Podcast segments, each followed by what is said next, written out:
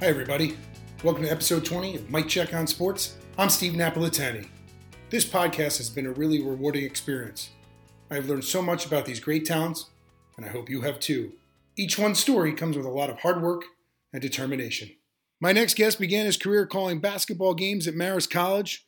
He was a longtime member of the Imus in the Morning radio show, and he is currently the Knicks play by play guy on MSG Networks and the voice of the NBA for ABC and ESPN.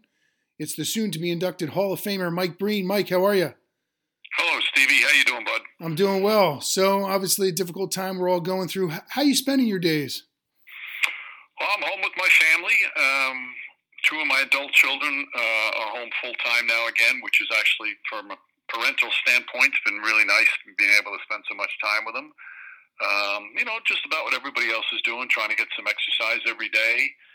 I've got a uh, five-year-old golden retriever that I walk every day, nice. and um, you know, doing some reading, doing binge watching, um, listening to music, a little bit, uh, you know, just a little. Uh, little bit of everything.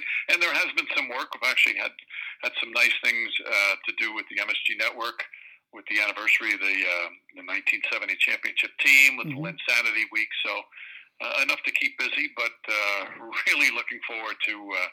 To going back to work and, and obviously for, for the country to turn around. You know, talk about the 1970 team. I read that you know you were nine years old then, and that was that's a game you wish you could have called if you could have won. Yes, because it you know it was my favorite team as a kid.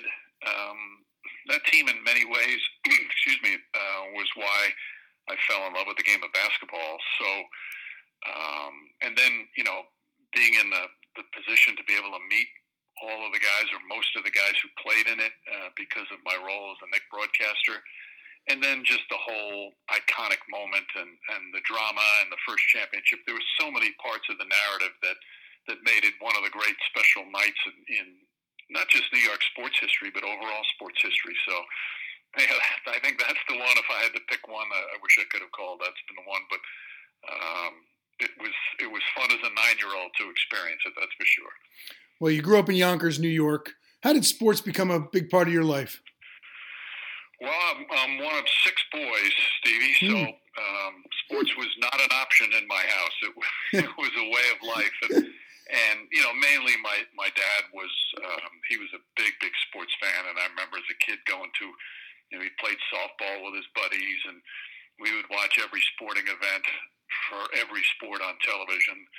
And then my older brothers, I had three of them, uh, three of the brothers, three of them were older, and, and they all played sports. So it just it was part of life and you know when you're a little kid you just you fall in love with it um, because your dad's in love with it and then your older brothers you mm-hmm. watch so um, that was it. I mean, there were hundreds and hundreds of classic wiffle ball games in the front yard.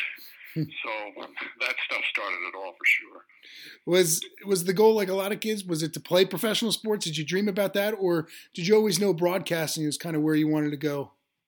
You know, it's funny. I, like I, I wanted to play as long as I could, and I guess when I was a kid, I, I, I dreamed of, of being a uh, either a Knick or a Met um, but I was fairly realistic, and, and I did play in high school. Um, but I knew once I was in high school that I that I was had no shot at being a professional player. So it was probably my junior year in high school where I started thinking, okay, well, I'm not going to be able to play sports for a living, but is there is there another job that I could do for a living mm-hmm. that has something to do with sports? And and I had a friend who who lived nearby in the neighborhood who who was in college at the time, and he worked at their college radio station. And um, he put the bug in my ear. Hey, you know, maybe you could do this. You know, do broadcasting. And that's that's when it first started thinking. You know, maybe that's an idea. Mm-hmm. I mean, mm-hmm. it wasn't anything set in stone then, but that's the first time I really got put into the back of my head. Do you remember like which sports broadcasters you kind of looked up to as a kid and, and, and enjoyed listening to? Well, obviously, anybody in New York, excuse me, anybody in New York, I guess I'm not used to use. I haven't been using my voice very much, so I got to keep clearing my throat.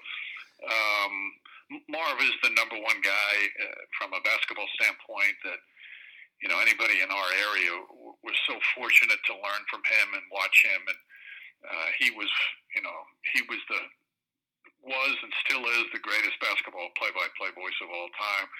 but there are a lot of others. Like I remember, and this is I'm just talking like the the local guys at the mm-hmm. time. I, I love Jim Gordon. Just love listening to Jim Gordon. I, I thought his his passion and enthusiasm was, um, you know, was really contagious. And then, of course, I was a Met fan, so you know, Lindsey Nelson and Ralph Kiner and Bob Murphy were all all some of my favorite announcers because that's when you when you're a kid you really listen to the local announcers um, they're the ones that uh, that really catch you when you're when you're a kid but there were you know, national announcers too. That I was a big Dick Enberg fan. I loved Curt Gowdy, mm-hmm. Um, Pat Summerall, and um, as I got older, guys, uh, one of my all-time favorites is Verne Lundquist. I've always mm-hmm. been a huge Verne Lundquist fan. Uh, Dick Stockton, you know, Marv gets Marv gets all the credit for NBA and all those finals, and again, there was nobody better. But Dick Stockton is, to me, he's one of the most underrated announcers of all time, and he called a lot of NBA finals that I remember watching. And you know, he was another one. So I, I this is one of those questions, Stevie. I could go on and on. There's so many guys that I listened to and loved listening to when I was growing up. And then, how did you end up at Fordham? Did you want to stay local? No, I actually wanted to when when you live in a small house with a lot of kids, you want to get out, go go away to college. Um, and I had had my heart set on going to the University of Hartford hmm. because it was it was a place that that I could afford, and it wasn't that far away. And they had a communications program, and they had a college radio station.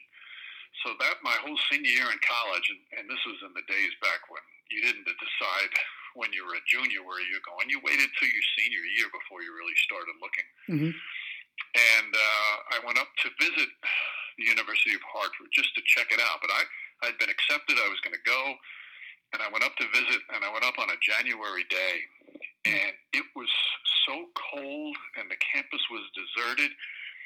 And then I went into the, the radio station, and it was, you know, the picture in the in the uh, brochure looked like it was this big radio station, and it was about the size of a closet. and I'm saying to myself, I, I can't see myself going there. And it may have been a great communications program, and it may be a great school, but I just, as a kid, I, I just got a feeling of this is not the place for me. And then I went and uh, you know said, okay, I got to swallow this. I'm going to stay home, and I'm going to I'm going to commute to Fordham, and I went to visit Fordham, and it was just the opposite. The campus, you know, had a had a vibrancy to it. The, the radio station, although it wasn't anything spectacular, it had this spirit to it, and, and it was busy, and people were bouncing around. And I said, okay, that's that's where I want to go. Hmm, and you know, he said it wasn't spectacular, but then over the time, it's yourself, Michael Kay, John Giannone, Jack Curry, Bob Papa. Did you ever imagine at that time that you'd all be a part of the who's who of New York sports today? No, of course, of course not. You, you don't think of that, Stevie. Um, what I, I and I didn't know when I went there. I didn't know the history of it, and I didn't know of all the the various people who were in the sports media world who who went there and and and um, worked at WFUV. So when you go and you start learning and you hear these names and you hear all the stories, you you feel this sense of of responsibility to to carry the torch and keep the standard. And it was it was just just the perfect place to learn about the business. And then you know when you start broadcasting games as a, a freshman or a sophomore, and you you start first by doing Fordham baseball games, then you do the Fordham you can do a Fordham football game and a soccer game, and then uh, you do the Fordham women's games, and then you get to do the Fordham men's games um, you know, that's when you start thinking about, oh boy, maybe maybe I could do this for a living. And Michael Kay was, you know, immediately one of my my best friends at school, and we would uh, we would tease each other because his his dream job was to to call the Yankees, and mine was to call the Knicks, and mm. we would talk about it, and then then we'd laugh about it, and point at each other, look at these two fools dreaming about stuff like that. So it's not something you really, you know, you really think about. I mean, you wish and you hope, but quite frankly, back then, um, you know, we really didn't think it was possible. And then in 1985, you start calling Marist College basketball games. How'd you get that gig? Well, the first thing I did was um, I was working for a radio station up in Poughkeepsie, and um, one of the sales guys wanted to do the high school game of the week. So my first job was doing um, Dutchess County High School basketball and football games of the week on radio. Hmm. And I was by was doing them by myself, and you know, like on football games, you'd be out, you'd be sitting on the stands. There's, there was no booth at a football game, a high school football game, Hmm. so you'd be out in the stands on a Friday night, calling a football game, or and, and you know the weather could be bad, and you're you're going to get drenched sitting, sitting there calling a. I'm sure there were nine people listening, if that many, and they were all parents of the kids who were playing. But it was a great way to start. And um, then I, I I I used to cover the Marist games. Marist College basketball was the was the biggest event in town at the time, and uh, the athletic director at Marist was a guy named Brian Colleary, who was the head basketball coach at Blessed Sacrament High School in New Rochelle Hmm. when I played for Salesian High School in New Rochelle. So he knew who I was, and I knew who he was, and we became friendly. And then um, a job came open to do Marist games, and I wasn't the play-by-play guy. I was the analyst. Hmm. All those years that I did Marist, and I did them for for several years. Um, I worked with a guy named Dean Darling, who was the play-by-play guy, and. And still there. One of the, yes, he is, and he does Army football. Mhm. Uh, Stevie, that was one of the, the great breaks for me to be able to work alongside him and watch him do play-by-play on television. Hmm. Because I had no idea. I did some radio at Fordham, but I didn't do any TV, and I had no idea how to do TV. And he taught me so much, and it also helped me just learn the business by being an analyst and get a feel for what an analyst does. So it turned out to be just a great, great experience. And you really were the, one of the first people to see Rick Smits. Yes, and you know we knew right away that uh, Smits was going to be good, and I remember um, I was friendly with Peter Vecsey when he was a columnist for the Post at the time, and I remember telling him, "Hey, this guy, this kid from Marist is going to be he's going to be a lottery pick one day," and Pete made fun of me saying, "There's no way a kid from Marist is going to be a lottery pick." And he promised me, he said, if he's a lottery pick, the day I write my lottery story, he goes, I'll put you in the in the paper. I'll put your name in it. and he held true to that bet because when when Smits got picked in the lottery, he put my name in the paper, and to me that was the the greatest honor of all time, having Peter Vecsey put my name in the paper. But you know who else was on that team? Was a center by the name of Rudy Bourgarel. Hmm. And Rudy Bourgarel wound up having a son whose name is Rudy Gobert. Oh, I never knew that. Yep, yep. Bu- uh, Bourgarel never made it to the NBA. I think he played professionally overseas uh, for a bit, but he was another seven footer, uh, just like his son, but not as talented. Wow, I did not know that. Well, then in 1988, you start doing sports with, on the Imus in the morning program. Made your relationship with Don Imus so unique? that was a uh, a process that took a while. I, I was I, I was a huge Imus fan. I listened to Imus through high school because I used to drive to high school every morning. It was about a 35 minute drive, so I'd, I'd put on the Imus show every morning in high school. And then I'd go to college, and I, I drove over to, to Fordham from Yonkers. It was only about a 15 minute drive, but on the drive, I watched Imus, I listened to Imus. So I was a huge fan of the show for years. And I got the job at night uh, co-producing the sports talk show. This is before the advent of 24-hour sports talk. Mhm. NBC, WNBC had a sports talk show with a guy named Jack Spector, and then Dave Sims. And I worked on those shows as a producer and a fill-in uh, reporter. And I would watch uh, Imus um, not have a sportscaster on Mondays and Fridays because Don Criqui would always be away doing football. So I begged the uh, the general manager or the program director at the time. I said, any way I can fill in for Criqui on Mondays and Fridays. I saw an opportunity, and he brought me back to the office and asked Imus if I could do it. it's a kind of a, a story I've told before. Imus, because he was still drinking at the time, Mhm. He was so drunk in the afternoon that he could barely lift his head when I went in to meet him, and he agreed for me to come on on uh, on the show the next morning to fill in for Criqui without ever even looking at me. Hmm. so the next morning I went in and uh, he's looking at me as I sit down next to him to do my first sportscast. He has no idea who I am. and on the air, he says to his newsman, Charles McCord, hey Charles, who who is this kid that says he's filling in for Criqui? Have you ever seen him before? And that's how my my Imus career started. And it was hard. It was really hard at first, Steve, because he wanted me to just goof around and joke, and I, you know, I was young and naive, and I wanted just to do a straight sports cast, and that's not what he wanted. So for for the first three or four months. He would just crush me every Hmm. just crush me on the air and off the air and um, I'd go home to my wife. I'd just recently married, and I'd go home to my wife and I'd say, I, I don't know if I can do this. Um, actually, this was before I got married, but I, I remember it was really hard. And then eventually, he taught me that it was okay to make fun of sports and still maintain my credibility as a legitimate sportscaster. Hmm. He, he kept telling me, separate the two. He goes, one, when you're doing Knicks, when you're doing NBA, that's one thing. He says, but when you're doing this, people understand that it's, it's, you know, a satire and, and it's not how you really feel. You just, you're doing comedy. And eventually him, he wore me down and I started goofing around and, Mhm. and poking fun at stuff. And, and it turned into, uh, it turned into one of the, the great times for me personally and professionally because I learned so much from, from the whole group, not just Imus, the whole crew was, was amazingly talented. And the other thing, because the show was so popular, it, it got my name out there Mhm. and I was able to uh, to at least have some recognition in the business. Now and then through WFAN, 1992, become the radio voice of the Knicks. Was that a dream come true at the time? That was a dream come true at the time, and it still is. Hmm. Uh, you know, it was I did the pregame the year before, and then the Knicks decided, or MSG decided, not to uh, not to renew Jim Karvellas, and I had established a relationship with Mike McCarthy, who was then the executive producer of the MSG network, and he was in charge of making those hirings.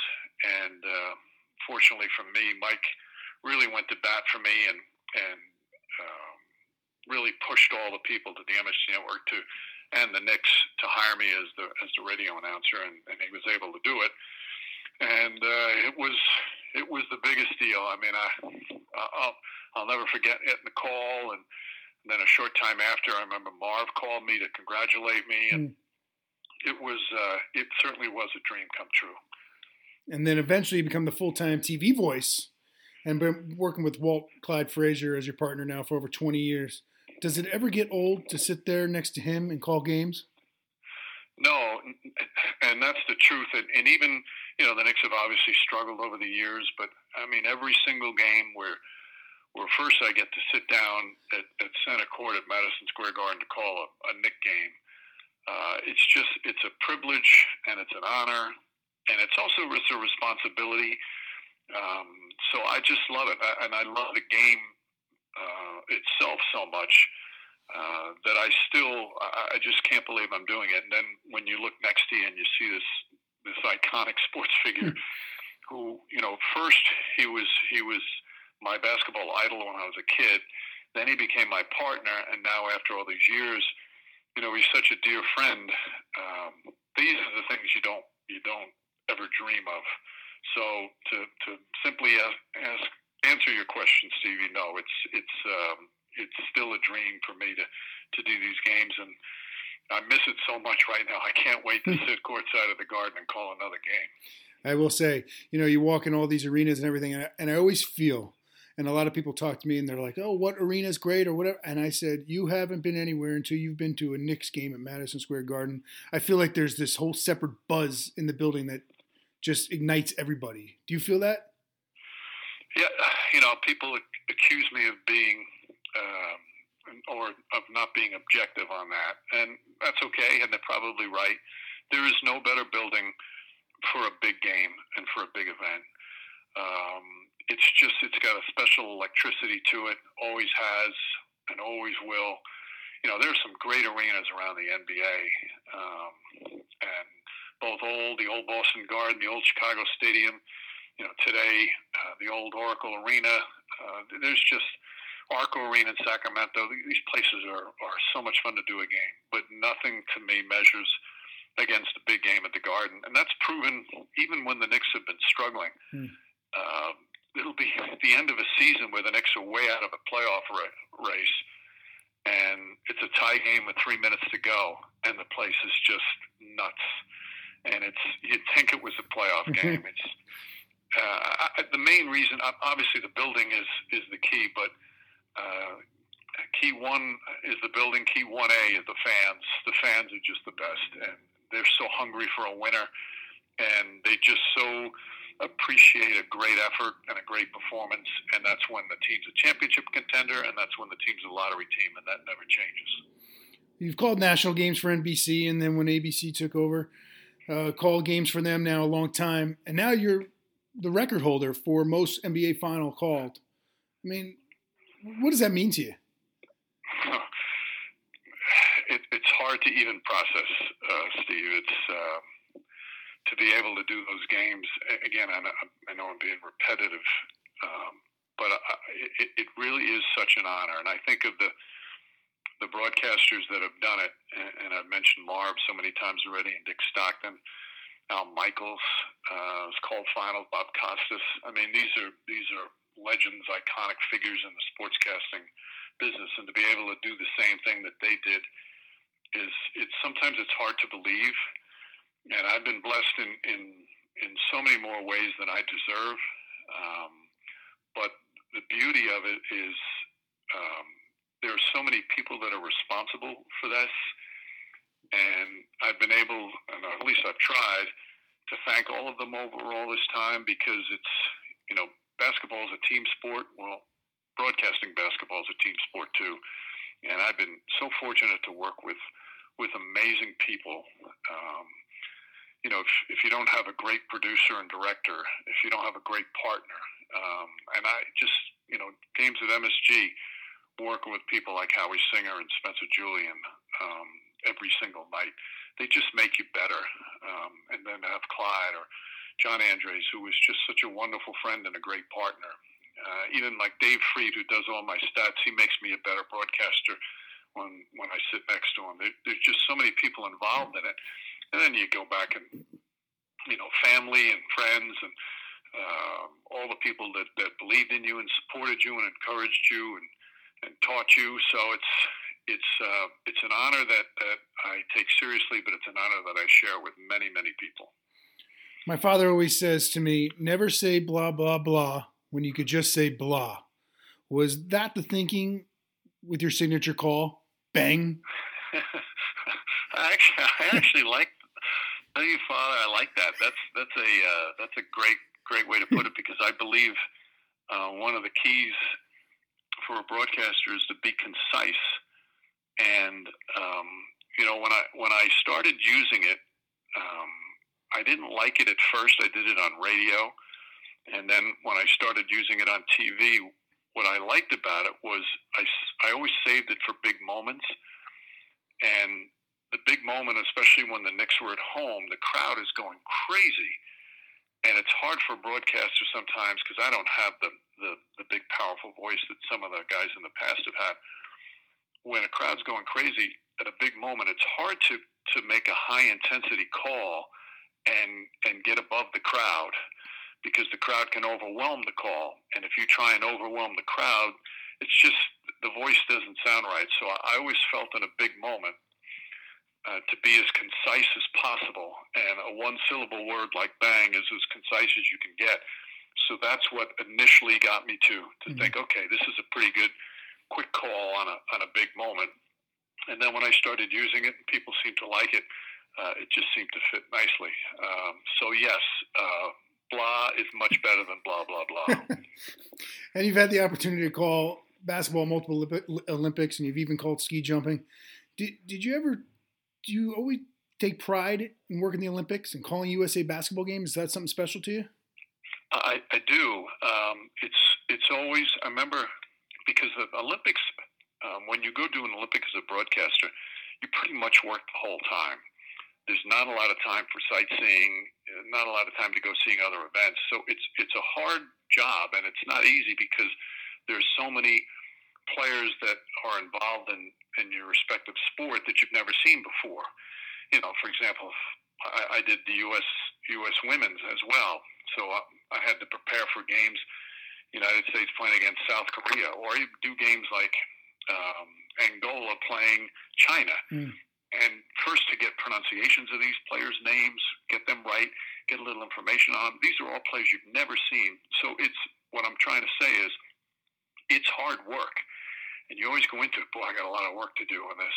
But every time I finish the Olympics, it just, you do, you have this feeling of, of pride, especially when it's on, on foreign soil. Mm-hmm. And I've done Olympics in Athens and in China um, and in Australia. And when you're away from the country for a good stretch, and it's usually, you know, two to three weeks, and you're in midst of that, you know, uh, your team or your country is fighting for a gold medal, you do feel a lot of patriotism and you feel a lot of pride.